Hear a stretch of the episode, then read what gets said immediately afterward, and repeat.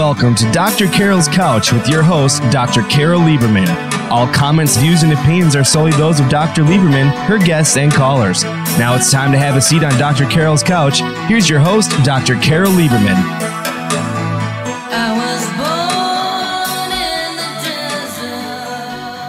And welcome to today's edition of Dr. Carole's Couch. I'm your psychiatrist host, Dr. Carole Lieberman. Well, today I have a perfect show for you. Um, I mean, some of you may be wondering why uh, I've done a, a few shows um, talking or related to, in any case, the Malibu fires because I have been personally experiencing them. Um, and today, I have a story, um, a guest with a story who, who uh, actually experienced a fire herself in 1993, the Pasadena, California fire, and she wrote a memoir about her adventures after the fire. This is now the 20th anniversary of the memoir, and the memoir is called Roads from the Ashes, an odyssey in real life on the virtual frontier. And we'll find out what all that means in a little bit. Um, but you know, regardless of whether you uh, have been in a fire ever, suffered a fire, or not, so many of the things that I've talked about before, and that I'm sure um, the lessons of making lemons, lemonade from lessons that you're going to hear about today from my guest, really can um, you can relate to even if it's not a fire, but some other tragedy, some natural disaster, some personal disaster. I mean, it's all of a sudden when life hits you in the face, smacks you in the face, and out of the blue. And what do you do about it? How do you not crumble? How do you start again? How do you not fall into the pit of despair and instead make something creative out of it? Um, going on to a, a new a new life that you would have never experienced if this hadn't happened. Now, um, my house did not burn, did not go down in flames, I should say, um, but it did suffer and is still suffering smoke and ash damage, and um, is in, unlivable at this point. So I have been out of my house, evacuated since November eighth and uh, I, I now have to confront the whole the whole process of of making it livable again. Now, of course, I am filled with gratitude that my house was not one of the 400 in Malibu and the more than that in the Camp Fire um, and others in the Hill Fire and all these other kinds of fires. Um, you know, needless to say, I was on pins and needles for weeks until I was able to get reassurance from the fire engine uh, company near my house and from neighbors who managed to get back and and various sources um, that it was okay. But really, it wasn't until I was able to get back myself weeks later to see my for myself that it was still standing um, that I felt any sort of relief. You know, it was always so. Uh, such a double-edged sword to watch the fire on television. And the first week, it was pretty much, certainly the first several days, it was pretty much uh, 24/7, at least on the local news stations. And um, but they showed the houses. You know what makes better television? Houses that are standing or houses that are in flames. Well, it's the latter. It's the ones that are in flames. So on the one hand, I wanted to see my house and get some reassurance that it was still there, and on the other hand, I didn't want to see it because I knew if it was if they were showing my house, chances are it would be in flames. So, um, and now the whole re, you know the whole process. I mean, there's no way I have gone back to my house um, a few times for very brief periods of time because, uh, you know, for my day job as an expert witness, there were a few things that I had to absolutely get done by deadlines. Um, and I went and sat with a mask after opening the windows and letting it air out for an hour. I went inside with a mask and sat at my computer and did the absolute, uh, you know, minimum that was necessary, and then left the house with um, a burning nose and mouth and throat and headache and everything else. So there's no question but that the the smoke and the ash and the um, you know the residual because the fire came down to my backyard um, is still makes it still unlivable. So now all the insurance stuff and the the cleaning stuff and all the all the stuff that you don't want to have to deal with, but at the same time, you know, you should be feeling grateful that you have it to deal with and not uh, that there's nothing there. In any case, that's my story. Boring as it might be, that's my story. Let's get to my guest story, which is a little more interesting. Her name is Megan Edward. The name of her book, as I said, is Roads from the Ashes and Odyssey in Real Life on the Virtual Frontier. So welcome to the show, Megan. Thank you so much for having me. You brought back so many memories as you talk about the Malibu fire and all the other fires, and I'm so mm-hmm. sorry you have that journey back home and that you aren't there yet. Yes. Uh, you know, I actually, I don't know, maybe 15 years ago, when I was living in Calabasas, and you know there have been fires, tons of fire. You know that's the thing in California. Uh, Pasadena, probably where you were living as well, the prettiest places to live in Southern California or even Northern California, all over California, the prettiest places to live are the places where there's the most fire danger. That's absolutely right. The canyons, the hillsides, the coastlines. Yes. Yes. All well, beautiful your... and also subject to it.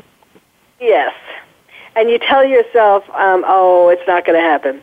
Well, anyhow, I'll I'll tell you about the Calabasas fire later. But let's get to your story. Um, tell us before the tell us who you were and who was living there and why where you where you were born how you got to where you were living in Pasadena you know how your life brought you there and then we'll talk about your the fire you had well, I was actually born in Illinois near Chicago, because my father was in the military. So we moved around a lot during my childhood, but Southern California was always home. It's where my grandparents lived. And and so we finally did come back there. And I went to high school there and, and stayed in that the San Gabriel Valley in that area, Pasadena. And I had married my husband a few years before this fire that took our home happened. And he had um, purchased a property in the hills above Pasadena that was historic. It belonged to Abbot Kinney, who is the man who developed Venice, California. He built the canals. And he had an oh. orchard and, and a house way up in the hills of Pasadena. And um, the property that my husband purchased was his livery stable. And he had oh. turned that into an incredibly charming house in the hills uh, that overlooked Pasadena and Los Angeles. And so it had been there for over a hundred years. So we really were in the mindset of, well, it's been here a hundred years. What could possibly uh-huh. happen? And also there were houses above us. So, you know, we knew about the fires, of course, but um, but we never, of course, like I think, like everyone, you never think it's going to happen to you until right. the day it did. right. And so, what were you? What kind of work were you and your husband doing before the fire? My husband was a real estate broker and um, property manager. No wonder he got you that great house. that was definitely part of the story. And he, um, in fact, he had just moved his all of his office to our house not very long before the fire. So, of all the people I knew who were wiped out by the fire, he probably was the most thoroughly wiped out because he had also been a firefighter in his a wildland firefighter in his earlier years, and um, so when he so his first thought the morning of the fire it happened early in the morning was to tell other people get them out of their houses do what he could to fight the fire and those kinds of things so he he was left pretty much with a pair of shorts and a sooty t-shirt and not even any shoes no id huh. He was just completely cleaned out. I, however, had been working for a real estate company in Pasadena, so I had a few things at that office. And, and we did both leave in our cars, so we had those, and our dog. So we, those were our belongings after the fire. And um, so I just have one quick question about the house. Did, they were livery stable. Did you have horses? No, we did not. But um, it was so. But it was a livery stable type building that he had made into a, a very charming house, unique house, not the kind of house you can rebuild. So yes, I think that yes. probably contributed to our thoughts about, well, what are we going to do now? This isn't the sort of place you put back. Yes. Yes, because of how historic it was. You can't really, you can't duplicate that. So, um, well, when you say, so your husband was running around trying to help other people, what, tell them to get out of their house, but, I mean, so you and he didn't um, pack, to, didn't take valuables? It, Like, did the fire come too quickly? Yes, we really didn't have a chance to do much. Once we realized we had to leave, we had to leave. Um, it was very windy that day. This was um, October 27th, 1993, and it was the perfect conditions for, for the kind of horrible fires that happened in Northern California this year, and well, in Southern California too, of course. The winds are such a factor, and the and the dryness are such are two big factors. So when we saw those giant flames roaring toward us, there was really not, nothing left to do but get in the car and leave. I did grab a few things, but nothing that made any sense afterwards. Again, I think that denial plays such a huge role when you're making decisions in, in the heat of the yes. moment.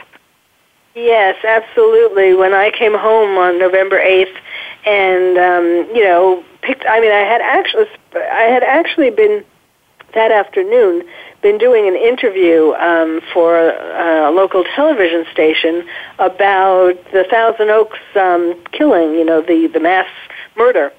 And Oh, um, when I, I was at the station, they, you know, they were in, my interview was delayed a bit because there were um, things, you know, breaking news about the fire. But the fire seemed far away, and I really didn't think, you know, I thought that's terrible, but I did not not think at the time that this was going to be affecting me in any way. So um, then I got home and got the um, there was a message on the answering service um, saying you have to evacuate now. The fire is imminent. Blah blah blah. So yes, you walk around the house and you think, well, I know I'm supposed to take photographs, and um, and but you you walk around in a daze. At least I did because at the same time. Uh, and you probably did this too in '93 because at the same time you think that there there's no you're supposed to take things, but uh, this really is the fire isn't really going to get to your house, even though it's like imminent, and even if you see flames.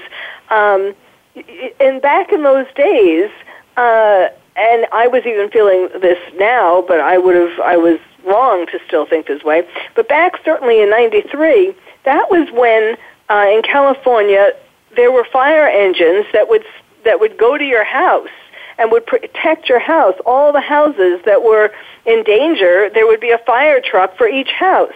And so you don't really think that, you know, you kind of think, oh, well, I should take things because that's what you're supposed to do, but you don't really think you're going to need to in a way because the fire truck's going to be coming and protect your house.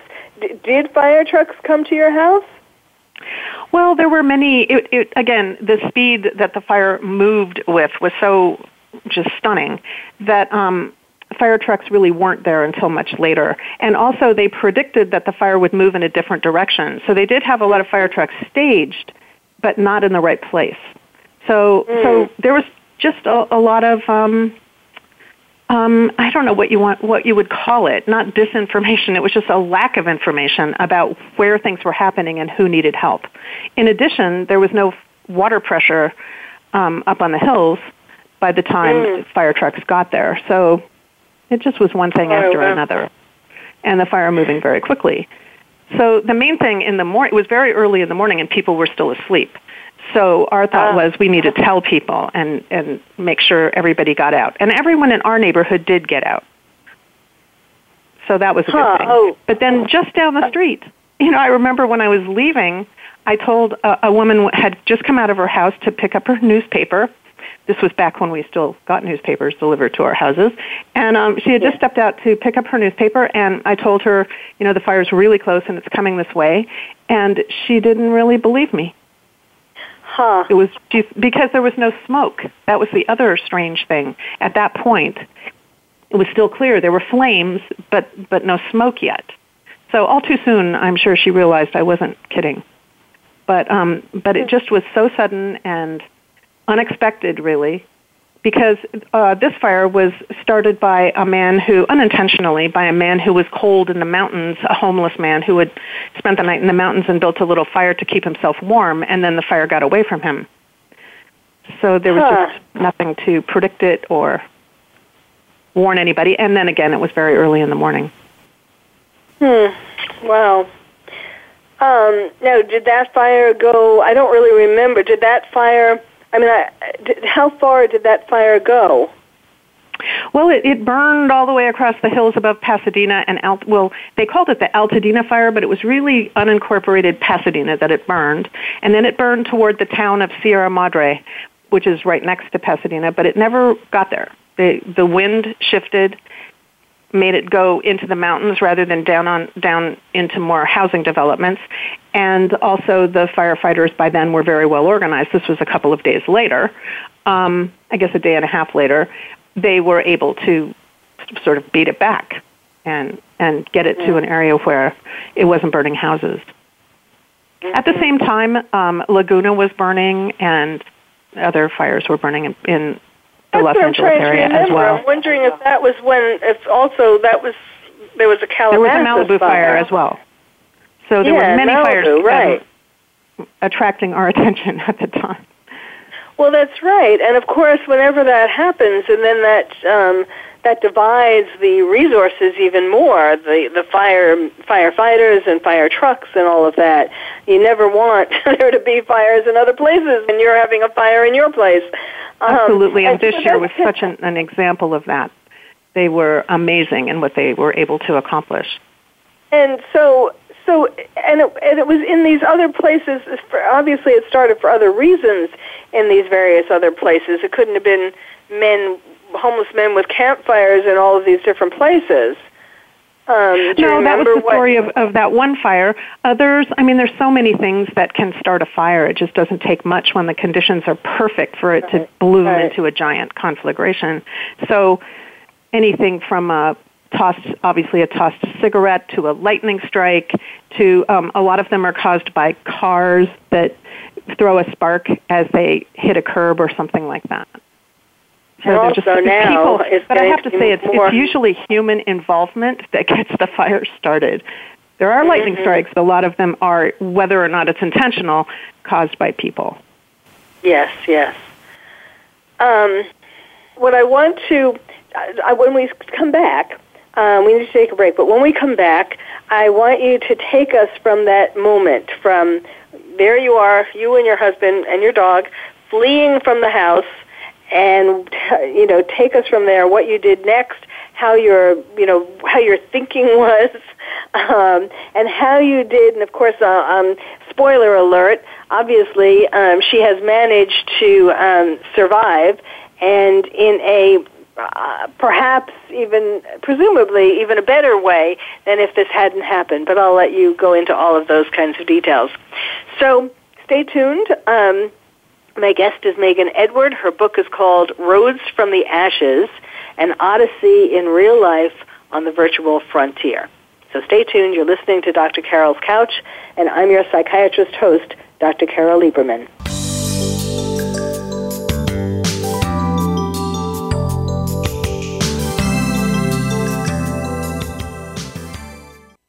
Ask the experts. Call toll free right now 1 866 472 5787 and ask our All Star team to answer your question. That's 1 866 472 5787. Thank you for calling. VoiceAmerica.com. Are you having difficulty coping with these troubled times? Do you want help? Then contact Dr. Carole Lieberman today at www.drcarol.com. Dr. Carole is a certified psychiatrist who not only has won an Emmy, but is a regular on top television shows like Oprah Winfrey and Larry King. She's here to help you through books, CDs, and helplines. Having trouble relaxing? Check out her relaxation CD. Has the fear of terrorism crippled your life? Call the terrorism hotline. And if you're having trouble with relationships, check out her book, Bad Boys. Dr. Carole wants to help you today, so contact her at www.drcarol.com or for immediate help at 1 900 860 COPE. Get help making sense of these troubled times. www.drcarol.com. These days, everyone is looking for information on staying young, healthy, and fit. The Voice America Health and Wellness Network is here to help you on your quest to better health and a better you. We talk about everything from diet, fitness, and aging to substance abuse, personal growth, mental health, and much more. Learn from our experts who cover health and wellness from traditional and holistic perspectives. Tune in to the Voice America Health and Wellness Network. Healthy living starts here. Stimulating talk. It gets those synapses in the brain firing really fast. All the time. The number one internet talk station where your opinion counts. VoiceAmerica.com. Welcome back to Dr. Carole's Couch. If you have a question or comment for Dr. Carole, dial toll free at 1 866 472 5788. Now back to the show. Here's Dr. Carole Lieberman. And welcome back to Dr. Carole's Couch. I'm your psychiatrist host, Dr. Carole Lieberman, bringing you a, sur- a wildfire survival story today um, from my guest, Megan Edward. Um, her book is called Roads from the Ashes, an Odyssey in Real Life on the Virtual Frontier. This is the story of her experience uh, of survival from the 1993 Pasadena fire, or as she was saying, uh, it was technically called the Altadena fire. Uh, and so let's, and I asked her during the break if she could talk about or include um, what she thinks, think, what she thinks gave her the strength to survive in the manner that she did, making lemonade from lemons, and because of because I was mentioning to her that um, in Malibu, um, where I am, there are people, of course, if they lost their home, as um, um, as my guest did, Megan did, but also even if they are like I am with um, ash and smoke damage, and so unable to return home. There are so many people walking around in a fog um, just feeling overwhelmed with how to how to get out of it, how to either rebuild their home or how to get it clean from the toxins or what to do.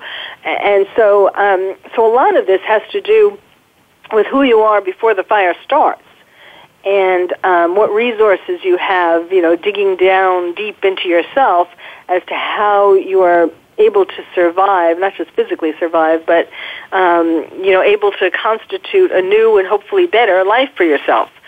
So, Megan, tell us how you did that. I was starting back from you and your husband and your dog fleeing from the fire in Pasadena.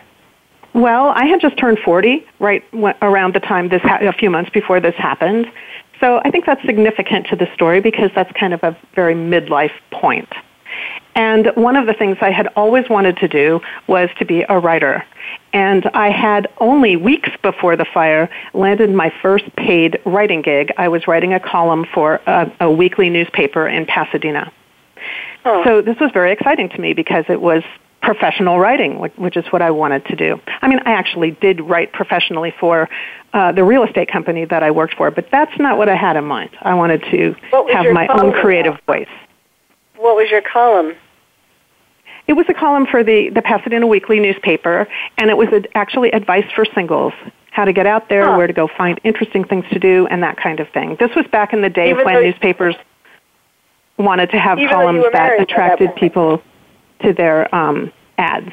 So, then yes, that section. But you were, you, but you were married at that point. But you knew what. I was. But you knew what I you was. had gone through. But I, I talked to people who weren't, so it was still a, uh-huh. a column for single people. Uh huh. Okay. So, so, go ahead. So I, I actually had a deadline for it was my second column right after the fire, and I'm I still the publisher of the newspaper to this day is still amazed that I didn't miss that deadline. That's how important it was to me. Had to make that yeah. deadline even if my house had just burned down. So that was what was going on with us. And um, I remember the day we went back to the to really find out for sure if our house had burned the day after the fire, we had to ride up in a police van um, to get up into the area where our house had been because uh, no cars were being allowed back. And so we still weren't entirely positive that it was gone. But we rounded the corner and there was the big gaping hole where our house had been. And so we got out and walked through the embers and ashes, and trees were still smoking, and a, a flame would burst out every once in a while. So it was still very hot. But the thing that, one of the things we noticed first was that we could see all the way to Catalina Island. And before the fire, there had been trees. So we didn't have that view. And Yeah. that has kind of remained uh, a metaphor for me. Even then, I noticed, I thought, well, you know, there's a vacuum there, but look at that view. And Huh. think about the possibilities that this offers, not just the loss, which of course dominates your thinking and, and is, is the most um, shocking thing. But, but there was that view. And then as, as time has passed, I've looked back on that and thought to myself too that, that nature really abhors a vacuum. And now, if I go back and visit the spot where our house was, those trees have all grown back. Hmm. So that view's not there. But it was there briefly. And, and the same was true in our lives. We, we had an opportunity, as long as we chose to see it as one, that we didn't have any stuff. And that made certain things possible that never were possible before. And that's Like? the opportunity, opportunity that we ended up seizing was let's do something different since we don't even have any stuff to even need to, to rent a storage locker. So we ended up hitting the road. Did you wait a minute? Did, did you uh, find yourselves walking through the ashes and looking, trying to find remains of anything? We did, and there were a few. There was nothing worth keeping. Um, one bizarre thing was there was one uh, untouched item that I discovered in, in our living room, and it was a really ugly vase that had been left over from a white elephant holiday party.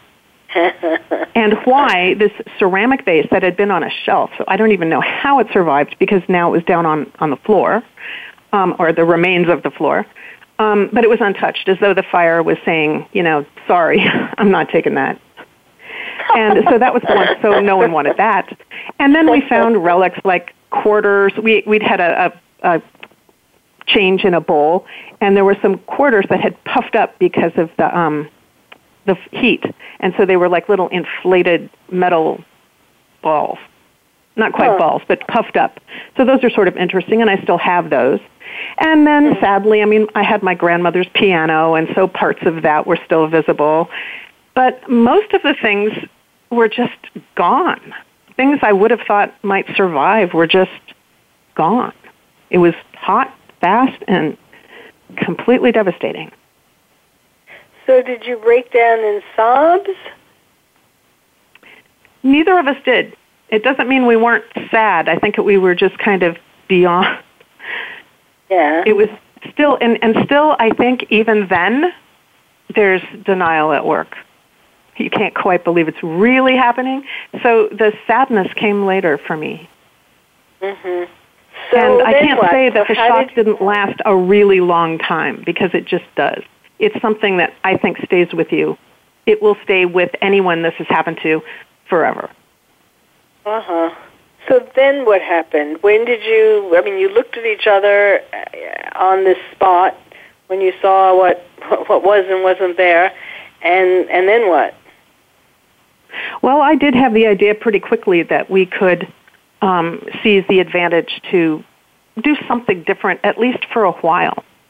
And so my idea was that perhaps we could hit the road, and, and the idea was to get an, a recreational vehicle of some sort, hit the road for a few months until we sort of figured out what we would do next. That it was a, you know, we both pretty much quickly saw that it was an opportunity to um, perhaps head in a new direction or to see see where what we might learn if we went and traveled for a while and let our let our heads clear and and think about that. So, but we did think that it would be um, six months perhaps, and I think we both thought we would come back to Southern California. We never dreamed that we were setting out on a journey that ended up lasting almost seven years, and we certainly never dreamed we would end up in Las Vegas, Nevada, which is where we live Oh. now. Okay. So how did that happen, and how did you support yourselves during these seven years? Well, one of the things that um, we were determined to do was to work while we traveled if we could. So we did have some savings that we could use to travel for a while, but we knew we would have to find some other solutions to supporting ourselves if we wanted to stay on the road. And um, sometimes when you make up your mind to do something, then opportunities come your way. And, Yeah. and those kinds of things did happen to us. And we also happened to be hitting the road, and at the time we didn't know this, um, hitting the road at the time when the internet was just becoming universally available and people were seeing the possibilities and learning how to use it. So when we left town, that was that amounted to we had email. But two years later, we started a website, and that became part of our um, our new career. We started a website called RoadTripAmerica.com, and giving advice to people who wanted to travel around anywhere in North America by car or by um, RV, and and that continues to this day. We still have that website. Huh. And how did you monetize that, or didn't you? We did. Um, it's it's mostly through advertising, and then we had sponsors. We also spent one year um, as spokespeople for the American Cancer Society and the makers of Nicorette gum when they were uh, promoting smoking cess- cessation uh, all over the country. We drove um, a promotional recreational vehicle and took it to all of the events and, and appeared as spokespeople for for that project for a year. So that was quite uh, quite an experience. Um, How teaching people that, how to quit how smoking. did that come into? How did that come into your life? I mean, how did how did that Um, opportunity? how, how did that that um, opportunity arise? Well, Yes. we had our website, and that that put us in touch with people all over the country, and then of course all over the world, because that's how the internet works. And one of the things that we learned early on was that people in remote areas were much quicker to uh, seize the opportunities that the, that the internet offered because they were they felt cut off and Yeah. people in big cities were a little slower to um, adopt the new things and see the potential because they didn't really need them as as much. Yeah. So that was a very fascinating thing to be watching as we drove around the country all those years to see how the the internet and the web rolled out in, in different Uh-huh. ways and for different people, and and it did give it people we've got opportunities that way, in the same way that the web provides them to people now, puts people in touch in ways that they couldn't have been before. Well, was it that the um, the the cancer? It was you said the American Cancer Society. Yes. Was it the American? Was it that the American Cancer Society in Nicorette uh, saw your website and realized you were traveling around the United States, and that would be a good opportunity for their campaign? Or did you contact? It was a little bit like that. I mean, it was we knew people who were connected. You know, it was one person led to another, but um, Uh-huh. the the the two um, organizations, the the makers of Nicorette and the American Cancer Society, were looking for a, a couple or a person to drive this recreational vehicle that they had. It was called the Oh, Nico oh. van. So it, it had all sorts of graphics all over it. And um, it was funny because we really had to be completely available 24 hours a day because when people want to quit smoking, they want to knock on your door and get some information and coupons. And so we had them. And we did that for a year. But um, it was one person led to another that, that hooked us up with the opportunity to, to drive that vehicle. We were at the Rose Parade one year. That was at the end of that year. Oh, that sounds cool. Now, in the meantime, were you while you w- once you left, you know, in your own uh, RV, when you started your travels, um, thinking that it was only going to be six or seven months, did you had you um, gotten your insurance company, fire insurance company, to uh, start paying for rebuilding your home? Oh, the insurance is so complicated, and and that is so much what faces people now after the after these fires. Yes. It's so complicated, and um, and people have different kinds of policies, so you have to figure out how all of it works. And we were we did pretty quickly receive money for our personal belongings that had been in the house, but but the um, value, the, but the insurance tied to the house itself took much longer to reconcile, and in, in fact years, because it's set up to replace what you lost, and and we didn't there was no way we could put back what had been lost and we didn't we were we found ourselves no longer interested in putting a house back on that same lot. So it took a long time to figure that all out and um, in fact years later after we decided we wanted to put down roots again we um, bought a house in las vegas so did Eddie did you sell the land that your house was on in Pasadena? Yes. yes. And how long after you uh, how long after the fire did you do that? Wow, that's a good question. It was a few years. Not not a so, huge long time, but a few years. So in the meantime, you hadn't started rebuilding. That's right. Most of our neighbors had, and and and did that pretty quickly, but but we did not because you were having too much fun on the road? Well, we just decided that that rebuilding there was um, it was a it's a was a unique hillside lot, and and as I say, the structures on it were not replaceable. So that would have been a giant project to take that lot and and to develop into what its potential was because it was beautiful. Yes. But um, it also had a, a what had been a reservoir on the original property back in the day um, to water all the trees and an orchard that had been up there too. So there, so there was essentially a lake on the property too, a small lake. Uh-huh. So all of this figured into the challenges of rebuilding on that particular plot of land. And it wasn't mm-hmm. something that we wanted to do. So it just was a matter of time before we figured out what we did want to do. Mm-hmm.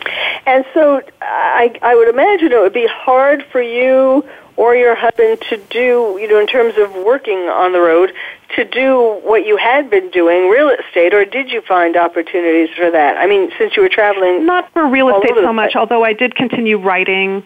And um, one of the things we made sure we had was the um, an office in the the motorhome that we had built for us uh, that we hit the road in had a had an office in the back instead of a bedroom. And mm-hmm. nowadays, you can find RVs that are set up to be to help you work on the road.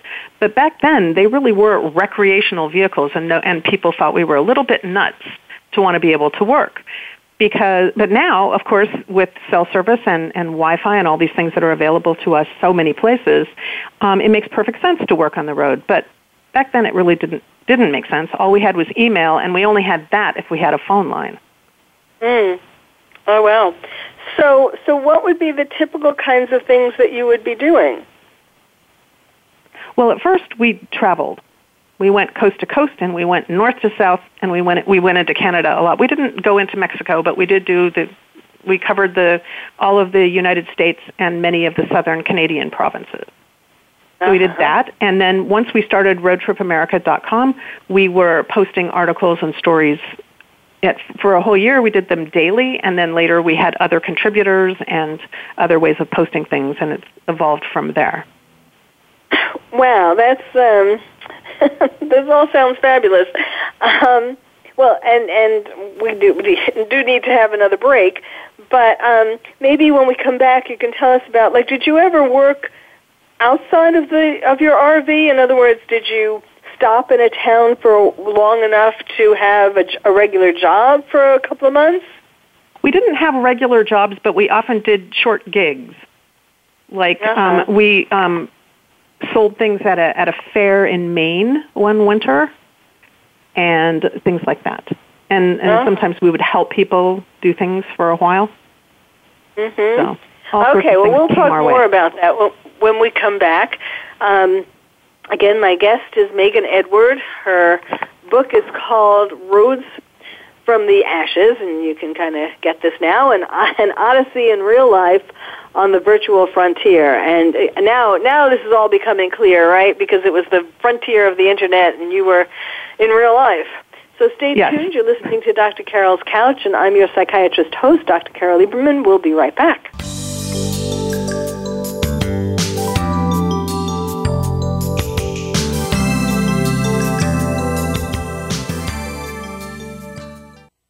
Ask the experts. Call toll free right now 1 866 472 5787 and ask our All Star team to answer your question. That's 1 866 472 5787. Thank you for calling. VoiceAmerica.com. Are you having difficulty coping with these troubled times?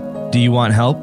Then contact Dr. Carole Lieberman today at www.drcarole.com. Dr. Carole is a certified psychiatrist who not only has won an Emmy, but is a regular on top television shows like Oprah Winfrey and Larry King. She's here to help you through books, CDs, and helplines. Having trouble relaxing? Check out her relaxation CD. Has the fear of terrorism crippled your life?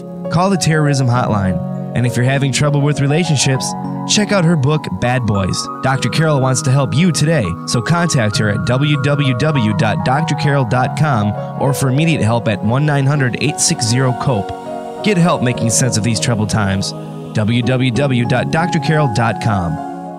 Follow the Voice America Variety channel on Twitter. Our hosts always have something to say, and we know that you do too. We tweet on today's hot topics, and you're welcome to follow us. Speak up and join in at Voice AM Variety. That's at Voice AM Variety. Streaming live, the leader in Internet talk radio, voiceamerica.com. Welcome back to Dr. Carole's Couch. If you have a question or comment for Dr. Carole, dial toll free at 1 866 472 5788. Now back to the show. Here's Dr. Carole Lieberman. And welcome back to Dr. Carole's Couch. I'm your psychiatrist host, Dr. Carole Lieberman. I want to get back to my guest and her wildfire survival story. It is a wild story. my guest is Megan Edward. Um, I just to clarify for any of you who were wondering this too, I was asking Megan during the break. Um, she did sleep. They did have an office, as she was saying, in the RV, but there was also room to sleep. So, so the whole thing was self-contained. Um, so I, I started to ask you how. Well, first of all, how this this this was seven years. How this impacted your relationship over this time. I mean, so for a lot of people, being in such close quarters and after such a trauma, that would be difficult. One of the, I, I should mention first too that one of the things I noticed after the fire is that among our neighbors, some of them immediately split up. Some couples immediately split up. And I don't know all the stories there, but it was as though their house had been the thing holding them together. Mm-hmm. So it's mm. interesting to me that my husband and I never looked at each other and said, hey, this is an opportunity for us to split up. It uh-huh. never crossed our minds. We only thought about it later, that it didn't dawn on us that we wouldn't stay together. Of course we would stay together. Uh-huh. Now, uh-huh. when we uh-huh. did move into what amounted to about 300 square feet, there were challenges to that. We really did have to learn how to be sort of alone only in that small space. It, it yes. did help that we drove around in it. It wasn't parked in one place the whole time, so we had mm-hmm. our view out the window was different every day. But um, but that still is a very small space, and it did take some learning, and I, it wasn't all easy. We had our moments, and we we actually spent some time apart that first year. How did you do but that? But not too much, but some. I mean, but what do you mean apart during the day, but came back at night, or no? I actually stayed with a friend in Canada for a while, hmm. and and my husband stayed in the RV. But then, uh-huh. you know, we got back together and and we did figure it out. And um, it was interesting when we finally did move into a normal sized house. We realized that our walk-in closet in our bedroom was about the same size as, as the space we had been living in for the past six or seven years. So um, that was a very interesting thing to think about. And it took us quite a while to acquire furniture to fill this new normal sized house up because mm. we just weren't used to it anymore. Mhm. So, um, so so how did so then what? How did you decide? Like, you know, each day did you wake up in the morning and and have a uh, a meeting and say, so today we're going to stay here, or today we're going to travel to such and such a place? How did you decide from day to day what you were going to do? Well, usually we would have an idea of where we were headed, and oftentimes, um, especially after we started our website, that kind of dictated where we went because readers would write and say, "Why don't you go here?" or "Come visit oh. us," kind of a thing, and then we would go there. So, um, and it was pretty lovely to have the freedom to do that. I, I look back on it and I just feel very blessed that that that happened to us. And it is one of the things you can look at something as horrible as a fire and then realize but I got something I never expected and never dreamed, wouldn't have planned for myself, and there it was, this lovely gift that came as a result. Mm-hmm. So um, we would we often knew where we were headed or about how long we would stay in a place, and so that just kind of unfolded naturally. But yes, we would talk it over and decide what we were going to do. And we would often, uh, several times, we went back to California to see family and friends. Uh huh. And so then, how did it come about that you um, that you decided to put down to actually buy a house, and, and how did you decide to make it Nevada? Now that was an unexpected thing. Um, I, I did continue writing all this time, and I, so I had a couple of columns and papers and some magazine articles and this and that, and and then I wrote my memoir, Roads from the Ashes, and it came out in 1999. And as soon as it was published, or as soon as I finished writing it, really, I thought to myself, I'd really like to start writing to try my hand at fiction, because you know I, I had just written a memoir, which is nonfiction, and I thought it would be awfully fun to just make things up. So I had an idea for a story, and the main character absolutely had to be from Las Vegas for purposes for the plot to work out. Uh-huh. So I said to my husband, um, neither one of us were really drawn to Las Vegas, or, you know, we'd been here, of course, plenty of times, or driven through plenty of times, but um, but the idea of spending time here had not really occurred to us and it wasn't high on our list of things to do. But because I, I, as I wrote, I realized I was just using stereotypes to to craft my character, and I thought this is just never going to work. I need to go learn a little bit more about about the city and and what peop, what it's like to actually live there as opposed to just be a tourist there. So we came to Las Vegas and we parked our RV on Boulder Highway in an RV park there. And I bought a bus pass and I started riding around to the ends of all Huh. the bus lines to see what the city was like. And I think sometimes when you look more closely at a place, it kind of beguiles you, or at least that's what happened with Las Vegas. And it happened to both of us. It was not what we expected. We didn't know anything about it when we came, and we ended up thinking, this is actually a wonderful place and we want to live here. And we hadn't really thought that this was when our, where our trip would end. But, um, but when once that thought occurred to us, it was like, okay, maybe this is where we buy a house. And, and that's what happened. And that was now, that was the end of 1999. And here we still are. And sometimes I think it's because Las Vegas is a city that's constantly in motion that it sort of replaced our travels with swirling around us. Uh huh. It's like a whole different part of the world is here every day. Yes. And so, and what happened? Did you finish your novel?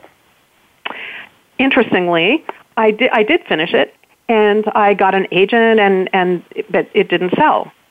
So I put it on the shelf and I started writing other things and and some of my other novels have been published and I finally pulled that one back out and I'm going to finish it and it's going to come out in 2021. Oh, cool. So long So that's got a, a long arc um, for that story.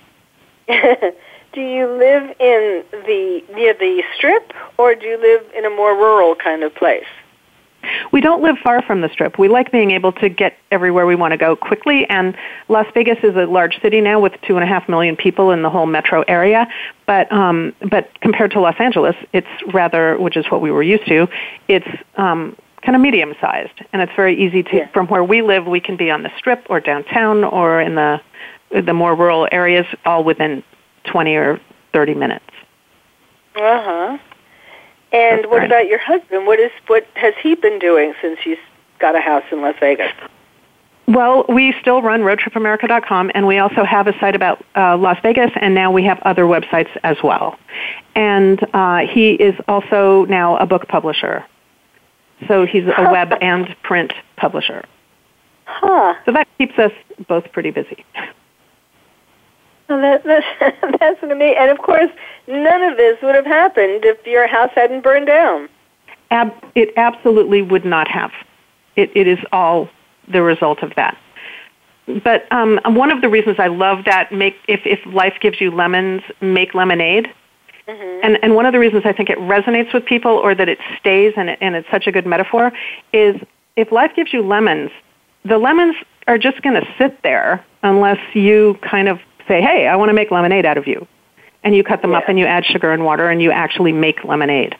They they aren't Right. going to do that on their own, but they do offer you that opportunity. But you do have to take steps. So, what do you think? Um, it.